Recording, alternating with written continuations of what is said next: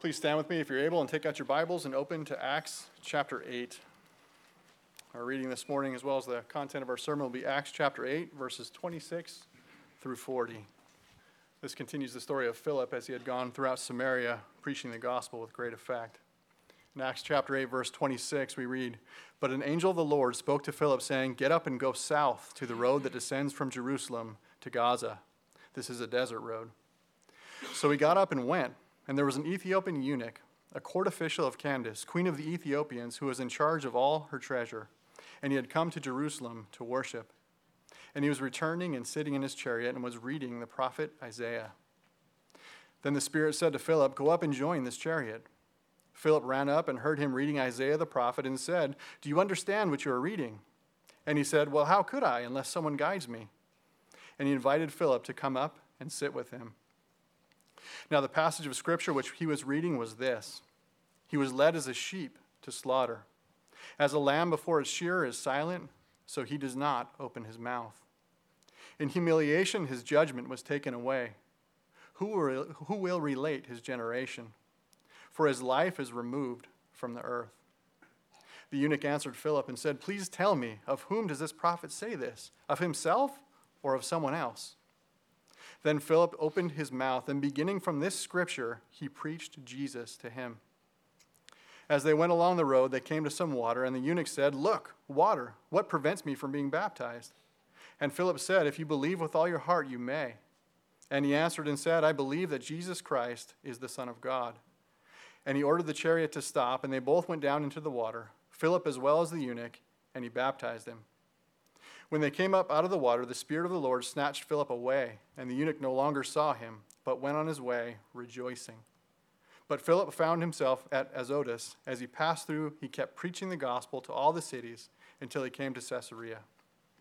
This ends the reading of God's word. You may be seated. In preparation to hear God's word, let's go before him again. Ask for his help. Lord God, by way of your Holy Spirit, now we pray you would hold our attention to your word. Sanctify your people in the truth, for your word is truth. And Lord, may you, according to your grace, bring to life today any who are here who do not know you. They may know of you, but they're not in you. Grant them saving faith this day, we pray. Enable me to proclaim this your truth by the power of the Spirit. Amen. If you're visiting with us, welcome. We're working our way through the book of Acts. Um, thus far, as the book of Acts has unfolded, at least for the first seven chapters, um, Luke, the author, has chronicled for us um, the history of the early church, um, seeing as we have thousands upon thousands um, being converted. Um, Luke has made um, several large, sweeping statements, um, general reports, if you will, um, giving us a, a big picture view of the work of the Holy Spirit in the early church. We read that more than ever, believers were being added to the Lord, multitudes of both men and women in Jerusalem. Then a Samaritan community is powerfully won to the gospel. Seven chapters. We're beginning to see the Great Commission unfold. You will be witnesses of mine in, in, in Jerusalem, Judea, Samaria, and to the other ends of the earth. And here, midpoint chapter 8, um, the, the wide angled view that we've seen thus far suddenly zooms in and begins to focus on specific circumstances and individuals, beginning right here as the scripture zooms in on an Ethiopian eunuch, one of whom God has invested a great deal in. a great investment. So we see a transition taking place here from preaching to great crowds to one on one evangelism, which is our duty, by the way. We can learn from this text much about our evangelistic efforts. Now, the first, ha- the first half of chapter 8, Philip, as we saw last Lord's Day, leads an entire community to Jesus Christ. Here now, in the second half of the same chapter, Philip leads one man to Jesus Christ. And both occupy about the same amount of space. Remember Philip? He is one of the seven who oversaw the widow's fund in the church in Jerusalem. And as persecution began to break out, um, God's people were scattered, and Philip, as we studied, went north into Samaria and preached the Lord Jesus Christ. He was mightily used of God up there in Samaria, down from Jerusalem, but up north, by way of what we refer to as mass evangelism proclaiming the gospel. We read that crowds gathered, they heard the message, and they saw the signs with one accord. They paid attention, they believed, they were baptized. This evangelistic success even attracted those who want Jesus for all the wrong reasons. We looked at Simon Magus last Lord's Day, who believed in an outward sense, but not salvifically. A sober reminder that whenever the gospel of Jesus Christ is preached, you can be sure there will be two results true and false conversions. Good soil, poor soil. The wheat and the tares. The faithful and the phony. Always have been, always will be. Yet, in spite of Simon, he was the exception on that day. In spite of that false convert, true revival takes place in Samaria, the last place any Jew would expect revival. Amen? So, having heard about this amazing response to the gospel of Jesus Christ, the apostles send Peter and John to Samar- um, from Jerusalem to Samaria. Now, although everyone who believed by way of the gospel proclamation through Philip, uh, they could only believe because of the Holy Spirit, it was important that the outward manifestation of the Holy Spirit be attached to the presence of the apostles, providing, providing the same kind of phenomenon that occurred in Jerusalem on the day of Pentecost. Signs of an apostle were demonstrated there. It validated when he did and performed these same signs through the apostles in Samaria that everybody who is in Christ is truly one in Christ. So they traveled north to lay an authoritative hand on this work, this gospel work, through Philip, and they validate it. Signs of, of an apostle. So, with all of this evangelistic success, revival, miracles happening, Philip's preaching, heralding the gospel, all of a sudden he's told to get up and go to a barren place. Look at it, verse 26. But, but an angel of the Lord spoke to Philip, saying, Get up and go south to the road that descends from Jerusalem to Gaza. This is a desert road. Now, you would think, uh, we would think, as people normally think, um, if you're being fruitful in a particular place and at a particular time, that God obviously would want you to remain there. That's how we think, is it not, typically? Well, God sends Philip away. Away from a, a fruitful place, as people are hearing and believing, off and into a desert place, a fruitless place, a dry place, a parched place, a barren place. The reason? God seeks out to save his people no matter what. He will not allow one of his sheep to depart from this earth without first saving them. In other words, salvation is entirely the work of God.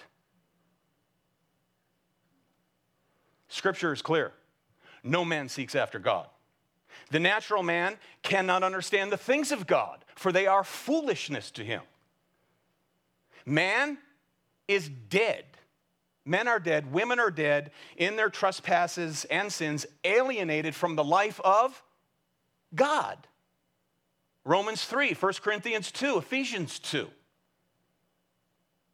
People are ignorant, indifferent, disinterested, and helpless unless and until the Holy Spirit grants them spiritual life to believe.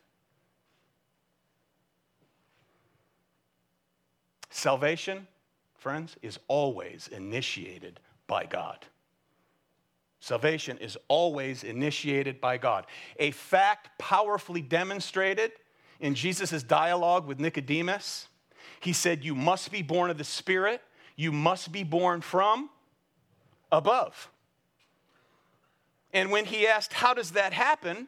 Jesus answered Nicodemus, He said, It's like the wind. The wind blows where it wishes. You can hear it, you may hear it, you may see the limbs on the trees shake, but you don't know where it's coming from. You do not know where it is going. You have no control over it. Likewise, the Spirit does what He wants, when He wants, where He wants, to whom He wants. Do you believe that? People left to themselves cannot discern truth people left to themselves will not come to Jesus Christ. That's why in John 6 44, look at it on the screen, Jesus said, No one what? Can. No one can come to me unless the Father what? Draws him. Salvation, regeneration, that is, regeneration, life, wrought into the dead sole of man is not a synergistic, cooperative endeavor. In other words, it's not part God, part man. It is a soul monergistic, one way work of God from heaven.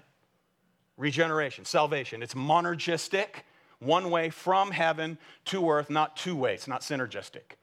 A little bit of God, a little bit of man. As a matter of fact, let me ask remember when Jesus raised Lazarus from the dead? How much effort was required of Lazarus on that day to come out? Huh? Lazarus could not raise himself from the dead, nor could he cooperate in the process. Therefore, Lazarus, you see, serves as a paradigm to the grace of God in action in what the New Testament calls the new birth regeneration. It's all of God, it's monergistic. That is to say, friends, the only seeker in evangelism is God. God seeks out sinners. God seeks out his sheep to save them because the hearts of sinners are barren. It's a spiritual desert. The heart of man left to himself, it's a spiritual wasteland. And here, God sends an angel to Philip the evangelist, and he says, I want to send you from this place of fruitfulness and take you to a desert road. Deserts are barren. Philip's not told why, he just goes. He's responsive. Why? Because he's attentive. He's attentive because he is one who has, by God's grace, been given spiritual life in Christ. He's now a representative of Christ. Notice verse 27 So he got up and went. This is a man who, like so many before him throughout Scripture, respond faithfully to what God has called him to do. I will go, said Rebekah in the book of Genesis. Where you go, I will go, says a widowed Ruth from Moab. Speak, for your servant hears, says a young Samuel. Here I am, send me, says the prophet Isaiah. Question How do you, believer, how do you respond to the promptings of God in your life? I've asked myself that question throughout the week. So now it's yours.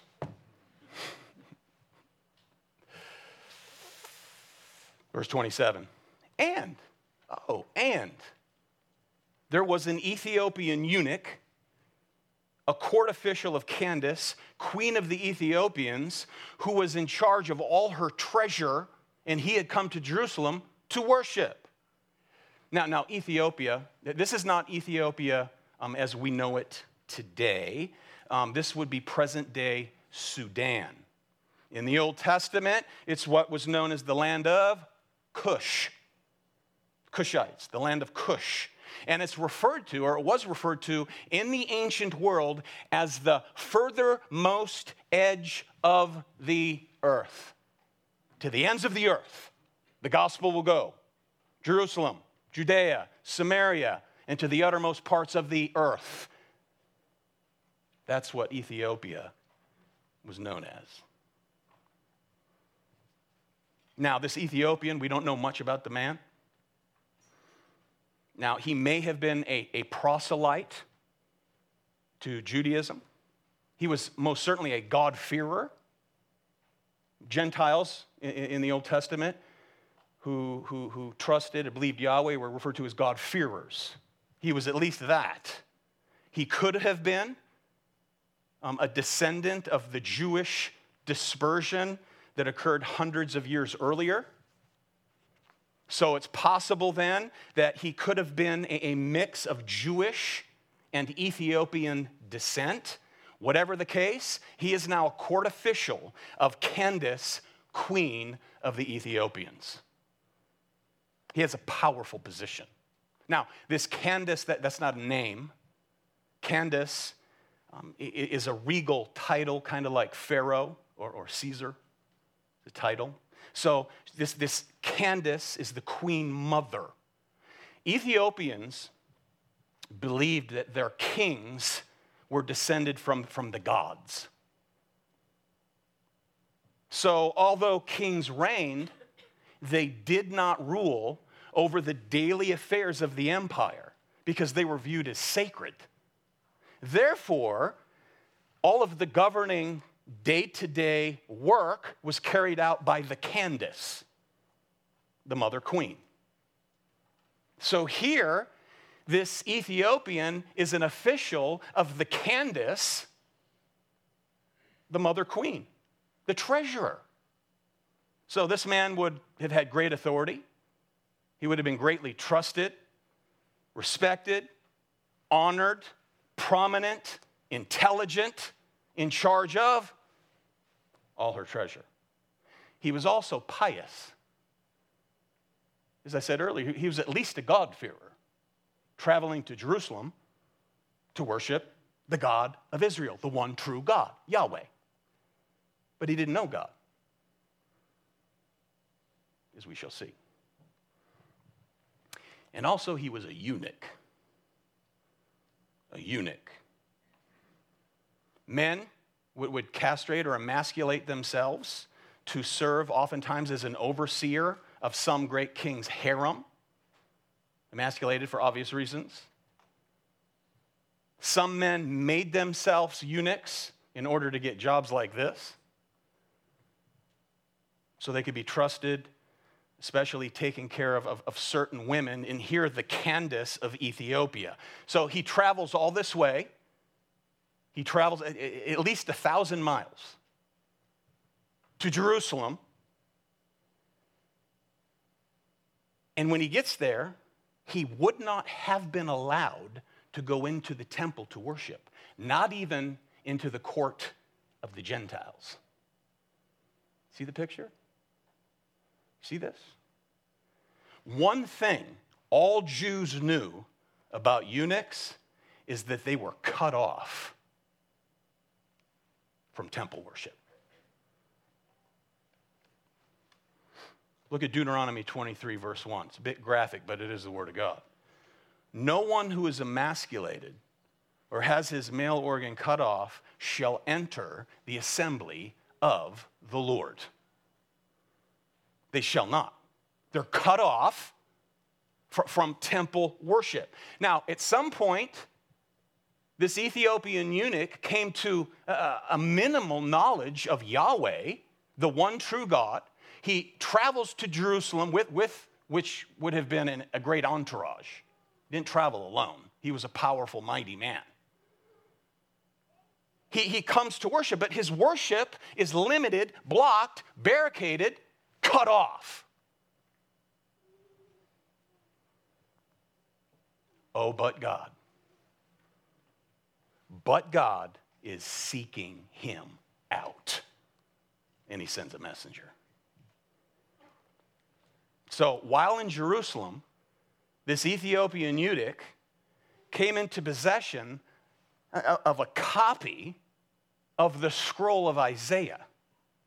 Would have been very expensive. Verse 28. And he was returning and sitting in his chariot and was reading the prophet Isaiah. So, here, this important Ethiopian official, official of Candace, he would not have traveled alone, as I said. He's in a chariot. This was probably a chariot like one of those boxes you sit in with an awning, has handles on it, and men would carry it along. Could have been that. It could possibly been uh, something like a covered wagon that we're familiar with, being connected here to royalty. It could have had um, some kind of advanced suspension. We don't know. He's in a chariot. And lo and behold, he just happens to be reading from the scroll of Isaiah. As he travels down a what road? A barren road, a desert road. You know what the prophet Isaiah says in verse chapter 40? Messianic promise a messianic declaration. We read in Isaiah 40 make straight in the desert a highway for our Lord. John the Baptist, of course, will fulfill that prophecy, for he is a voice crying in the wilderness to prepare a way for the Lord. That is incarnate God, Jesus. In here now, the resurrected Lord the ascended Lord here sends his messenger, his evangelist, Philip, to plant a seed in the desert. It's just a beautiful picture. I've preached this a number of times. I went back and redid the whole sermon, just gaining so much from all of these snippets of Old Testament prophecy. Now, as desert places are unfruitful, beloved, they're unfruitful, they're barren. Eunuchs are the very definition of being unfruitful. Obviously, they have no offspring,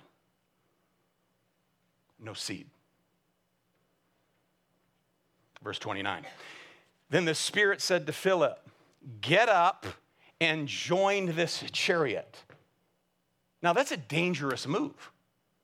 This man would have been well protected. There would have been all kinds of carriages and things traveling along carrying food, people to protect him. And, and, and he's told, join the chariot. So, verse 30, Philip ran up and heard him reading Isaiah the prophet, and he said this, and this is a great question Do you understand what you were reading? He has a scroll of the prophet Isaiah. This is rare. This isn't like you go to the bookstore and just pick up a Bible like we do in our day. The scroll's rolled up, would have been like 75 feet long, all rolled out. So it's rolled up, he, he carries it here. This is God's word. God is planting his word in the heart of this eunuch in the desert. Beautiful picture. The word of God is powerful, amen? We talk about it often in our call to worship this morning, what did we read? You have exalted above all things your name and your your word. It's God breathed. It's living. It's active. But this is a big but. God usually God usually does not ha- have his word act alone in bringing about salvation. Instead, God, typically speaking, typically speaking, the, the, the, word, it can be confusing when you open and read it until, until the word of God is activated by someone who explains it to us. And of course, the Holy Spirit is behind all of it. But that is typically how God has always worked by way of his word. It doesn't just go on by itself.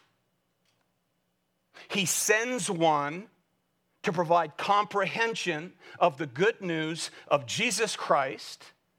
And we learn that the good news of Jesus Christ is always biblically attached to a faithful explanation of the word. That is faithful biblical exposition.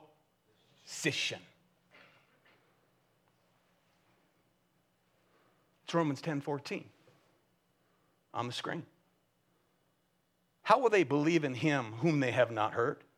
How will they hear without a what? A preacher. How will they preach unless they are sent? Philip is sent. Go. Get up, go. And he arrives, and here's this eunuch reading from Isaiah. He asks, Do you understand what you were reading? That's a great question. Do you understand what you are reading? Now, given this man's powerful position, he could have been very proud. And a proud man might answer, Well, of course I do, followed by his own personal interpretation. To me, this means, and then fill in the blank. And what have I said about being in a Bible study where the leader says, What, what does this text mean to you? What should you do? Either straighten him out or run for the hills. Why? Because it does not matter what it means to you. What matters is what it means. But instead, this powerful, prestigious man shows humility and he answers, How can I? I don't get it. Notice verse 31. And he said, Well, how could I? Unless someone guides me and he invited Philip to come up and sit with him. I wish every case of evangelism was like that, especially on airplanes. the things I've heard on airplanes. Man alive. Friends, everything is the meaning of the words. It's the meaning of the words. Words are irrelevant on their own without meaning. every text in Scripture has one meaning. So, different views, even if they're secondary issues, guess what? Somebody's wrong. That's why the Scriptures take a lifetime of study, diligent study. Think about this man up on the carriage this day with the scroll of Isaiah in his lap. He probably would have started at the beginning. What we know is Isaiah chapter 1. Come now, let us reason together. Though your sins are like scarlet, behold, they shall be like snow. He gets to Isaiah 6. Isaiah's grand vision, where when Isaiah saw the holy radiance of God, I saw the Lord high and lifted up, seated on a throne in a temple. There aren't thrones in temples, except in heaven. Jesus Christ sitting on the throne, the train, train of his robe, what? Filled the temple. Glory. John 12, we come to find out that Isaiah was talking about Jesus, the pre incarnate Christ on his throne.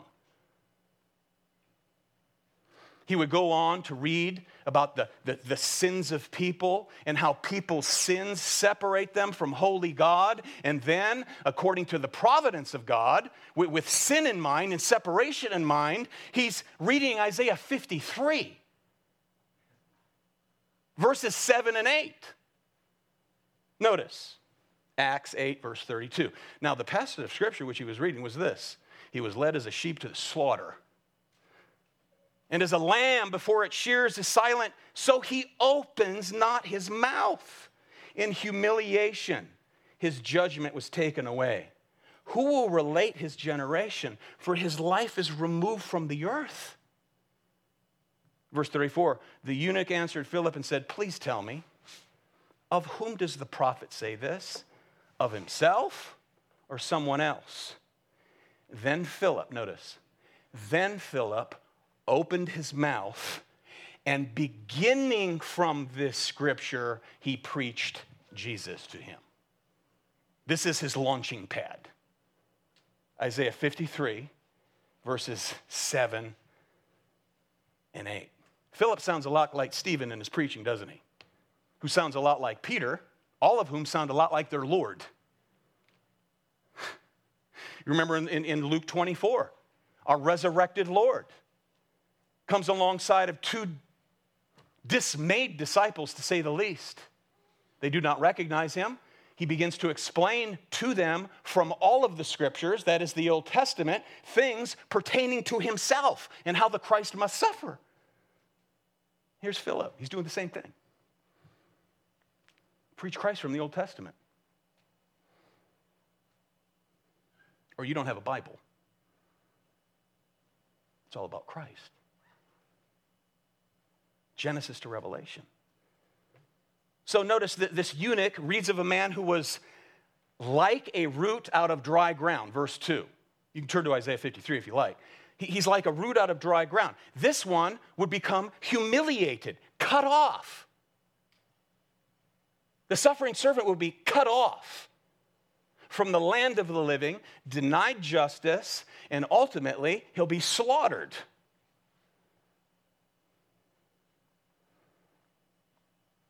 You know, this eunuch, I'm inferring here a bit, he could have been there thinking this day, I've been cut off, I've been excluded, I've been shut out, unfruitful isolated. Man, I couldn't even get in the temple. So please tell me, of, of whom does the prophet say this? Of himself or of someone else? And then Philip goes on to provide the redemptive key that unlocks the meaning of the Old Testament. Re- the redemptive key, and understand the Old Testament is Jesus the Christ, the royal anointed one, Son of the living God. So, beginning right where the eunuch was, he preaches the good news about Jesus Christ. Friends, all divine revelation must be interpreted from Revelation's highest point. and the highest point of divine revelation, yet again, is our Lord Jesus Christ.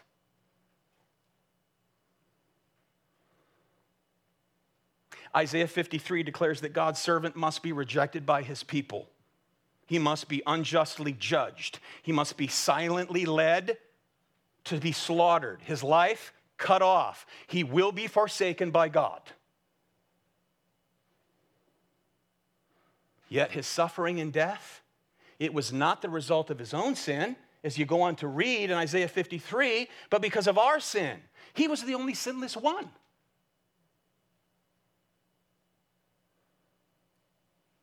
He's the only one who makes reconciliation possible. Reconciliation between fallen man and holy God. He's the only one that makes expiation possible, the, the, removal of sins as far as the east is from the west. He's the only one that makes propitiation final. That is, the satisfaction of God's justice. This one. Be- because, why? Look back at verse 6, Mr. Eunuch. Okay, you want to know why? Look back at verse 6. All we like sheep have gone astray. Each one of us has turned to his own way, and the Lord has laid on him the iniquity of us all. He was led like a lamb to the slaughter. Keep reading, Mr. Eunuch. Roll out the scroll a little more. Look at verse 10. This cut off one, who was stricken, afflicted, crushed, put to grief, he will see his off, offspring, offspring, and he will prolong his days. How does a dead one see his offspring? Mr. Eunuch, look, verse 11. My servant will justify the many. He will bear their iniquities. Therefore, look at verse 12. I will allot him I will allot him a portion with the many. That is to say, God vindicated him by raising him from the dead, Mr. Eunuch. He ascended into heaven. He was established and exalted as the King of Kings, Lord of Lords, Messiah over all. He suffered and died for all who will become his people. Imagine being this eunuch on this day. He justifies his people so that they too will be raised to reign with him forever. That's what Isaiah 53 says. That's what it's all about. Okay, and then, Mr. Eunuch, look, look at Isaiah 54. The barren will bear the barren will bear, if you turn to chapter 54, shout for joy. God's word, the instruction of fruitfulness, has been sown from heaven above. Look at Isaiah 55. You can just listen now. For as the rain and snow come down from heaven, and do not return there without watering the earth and making it bear and sprout, and furnishing seed to the sower, and bread to the eater, so will my word be that goes forth from my mouth. It will not return to me what? Empty, void, barren.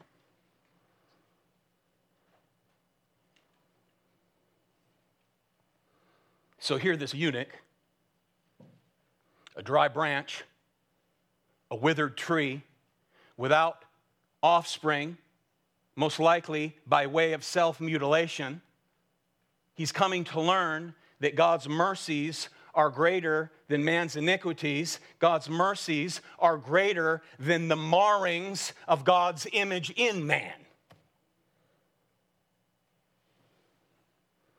Because of this one, the perfect one who was humiliated.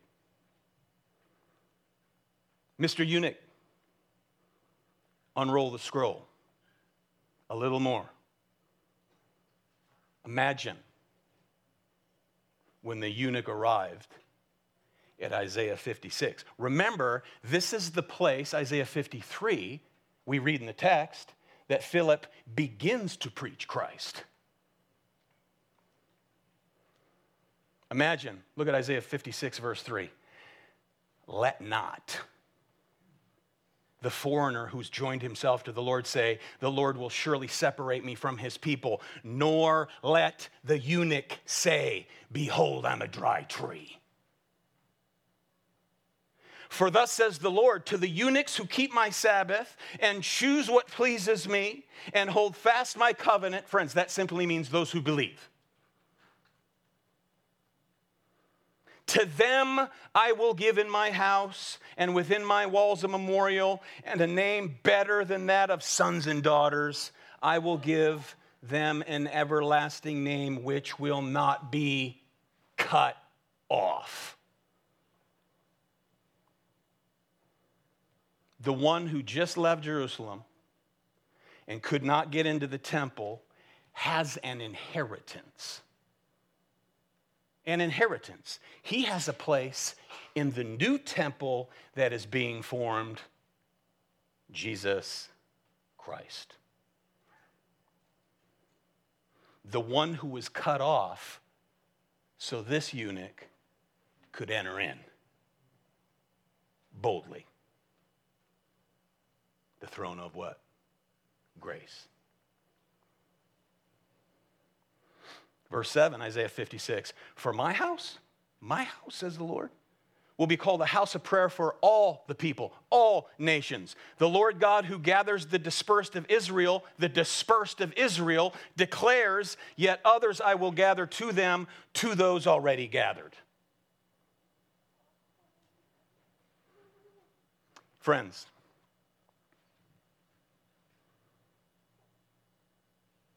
God takes people who think God could never use me. God takes people who think he could never be fruitful through me. And he says, Oh, yes, I can. Oh, yes, I will. I will bear fruit through you. And throughout Scripture, in the Old Testament, what is the sign? What's the ultimate sign of unfruitfulness? Barrenness. The barren. Hannah, Rebecca, Rachel, and those past the age of, of childbearing, like Sarah. Elizabeth, who in her old age will give birth to John the Baptist, the forerunner of Messiah. Elizabeth was the cousin of the young virgin girl, Mary, who lived in a town called Nazareth, from which nothing good, that is fruitful, nothing good can come. Oh, I will bear fruit through you, says sovereign God. So here, an unfruitful eunuch in an unfruitful desert reads the prophet of Isaiah that says, I will gather you to me, and I will gather you together with the rest of God's people, and from you I will bring forth fruit. Isaiah 56, verse 7. He begins preaching Christ in Isaiah 53. Root out of dry ground.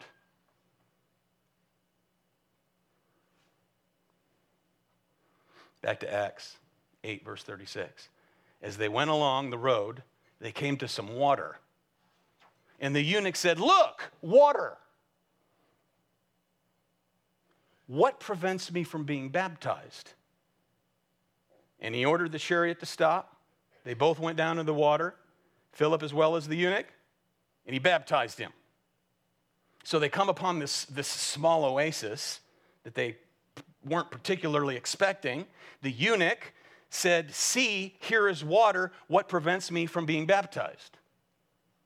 Well, no water would prevent him. No faith would prevent him. Both are present faith in Jesus Christ, water, so he's baptized. So, I mean, how does he know about baptism? He just blurts this out. Well, we don't know the whole conversation, but obviously, Philip must have shared the words of Jesus with regards to the Great Commission, preach the gospel to all nations, baptizing them in the name of the Father, Son, and Holy Spirit, teaching them to observe all I have instructed you, and lo, I'm with you to the end of the age. There's water. What keeps me from being baptized? Believe. you may be baptized. So, baptism portrays what it is that has already happened to us by way of what Jesus Christ has accomplished for us. Point, pointing away from the one being baptized to the one who baptizes with the Holy Spirit. Identifying with him and his death, burial, and resurrection, made new, washed, cleansed, our sins expiated. He's baptized. And notice, baptism wasn't delayed. Believer, he didn't have to go through a four week class on what it means to be baptized. He was baptized. All the learning comes after.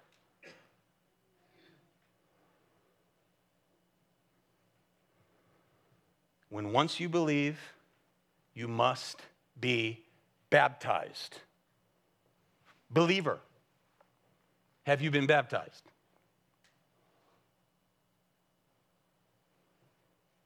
I'm a believer, I haven't been baptized. Get baptized. Not to get saved, but because you're saved. Be obedient to the Lord. Verse 39 When they came up out of the water, the Spirit of the Lord snatched Philip away, and the eunuch no longer saw him, but went on his way rejoicing. The eunuch rejoices, not, not because Philip snatched away, because he realizes his sins have been washed away. He's rejoicing. Rejoicing is a sign of salvation.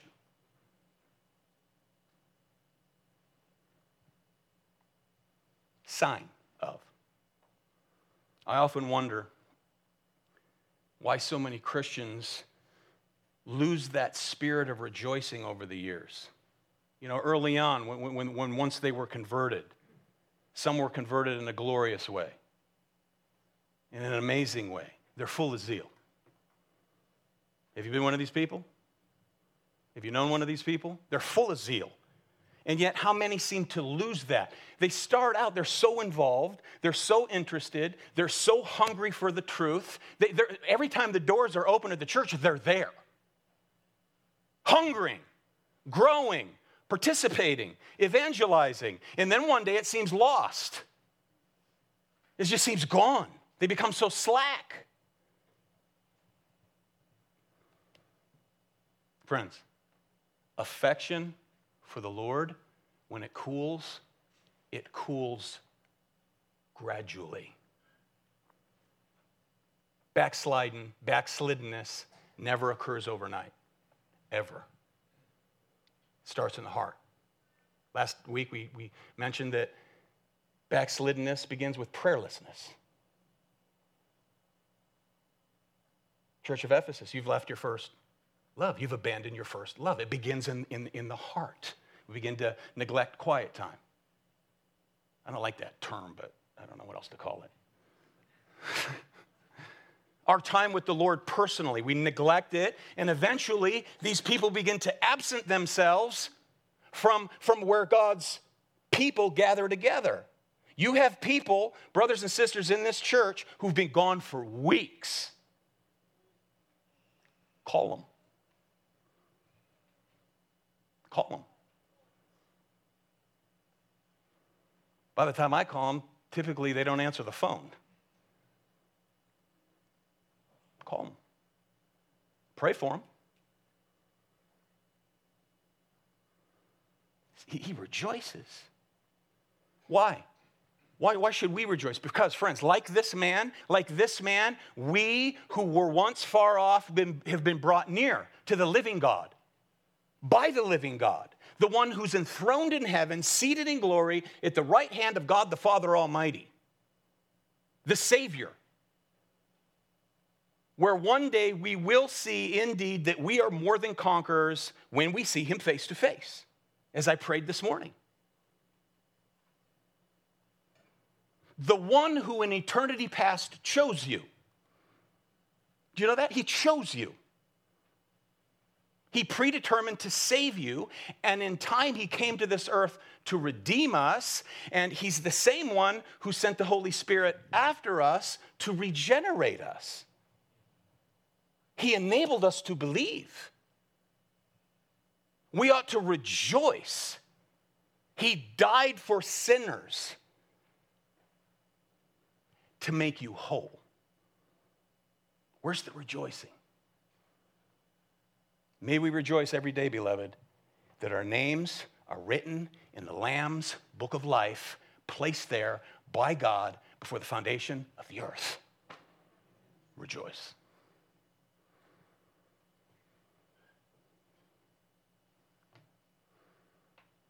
Maybe you're like this eunuch.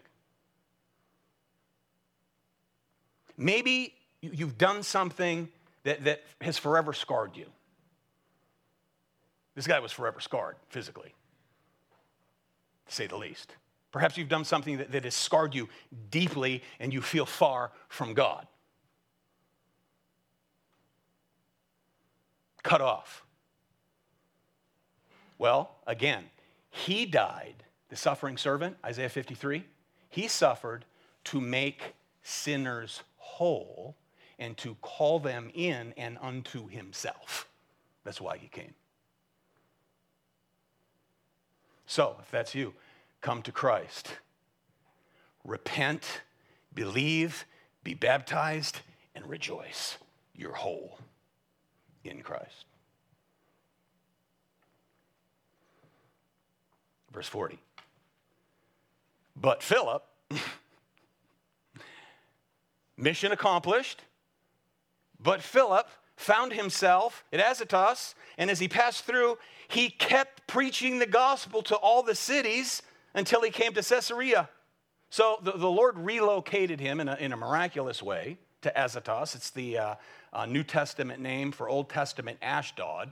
That's where they took the Ark of the Covenant, which is about 20 miles from this location on this day. He's just zapped away. We'll see him again, and he's referred to as Philip the evangelist. Uh, about it's 10 or 15 years down the road, we'll see him again in Caesarea in, in chapter 21. So, next year.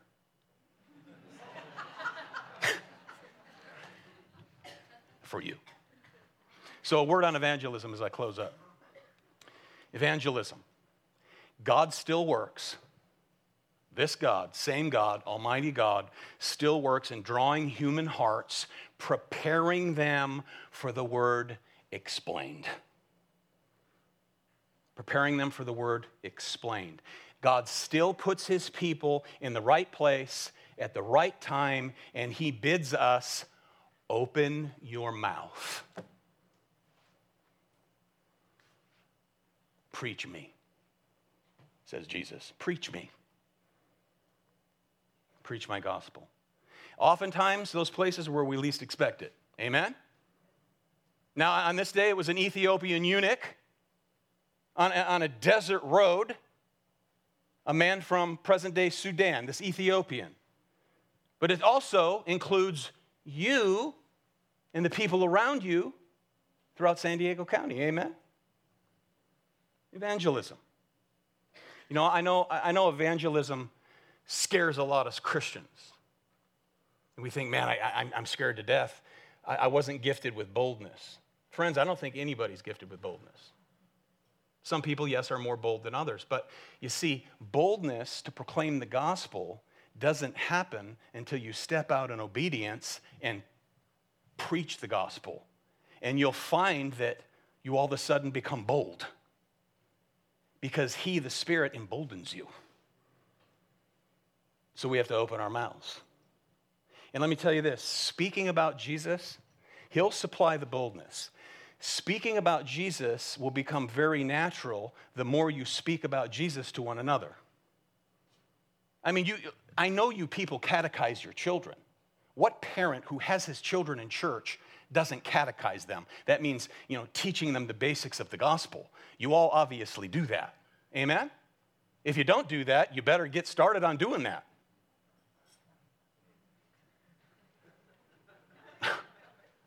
I mean, come on. A lot of people are concerned about evangelism, they don't even evangelize their own homes. Let's start there.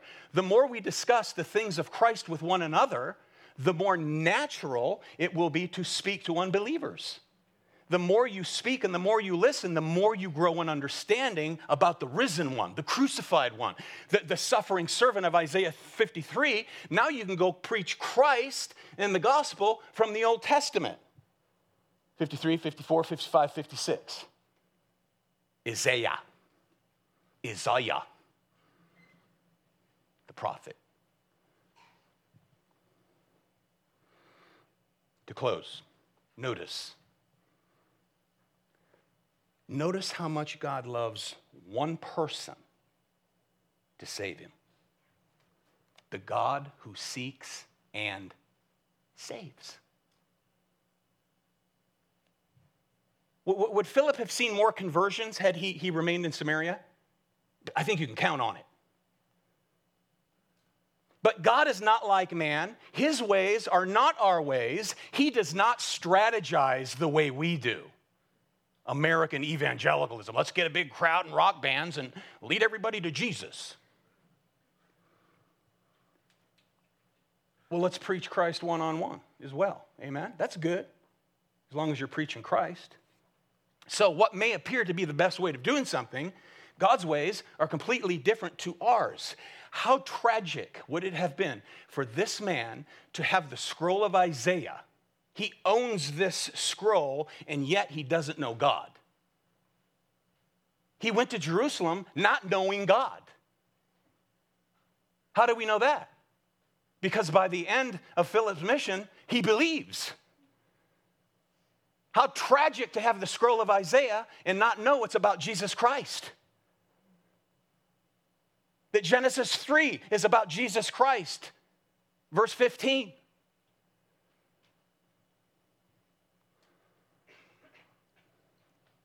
You see clearly, do you not? Here, the sovereign grace involved in this conversion.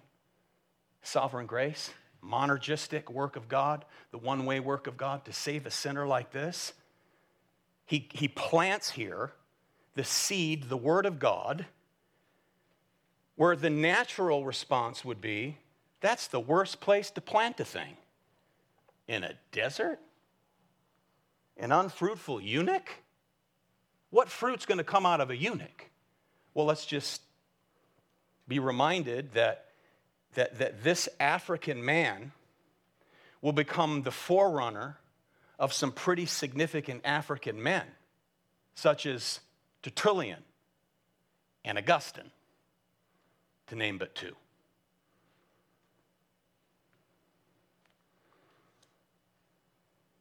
The story of the Ethiopian eunuch makes sense of the entire Bible. When Jesus said, All power and authority in heaven above and earth below has been given to me. Me who? The suffering servant of Isaiah 53. Go therefore and make disciples of all nations baptizing them in the name of the Father and of the Son and of the Holy Spirit, teaching them to observe all I have taught you, and lo, I will be with you even until the end of the age. May God bless his word to your hearts. Father, we thank you for the gospel. Suffering servant root out of dry ground, that there was nothing that would cause men to be drawn to the Christ, humanly speaking. He, that he would not be a man such as the first king of Israel, humanly speaking, Saul, who was a head and shoulders above all other men, incredibly handsome, or the likes of David but there was nothing comely about him that we would be attracted to him. Yet he came and humbled himself, lowered himself. He was cut off so we could be drawn in. We praise you, Lord, for your word, the gospel, your Son, our Lord, your love, your grace. In Christ's name we pray. Amen.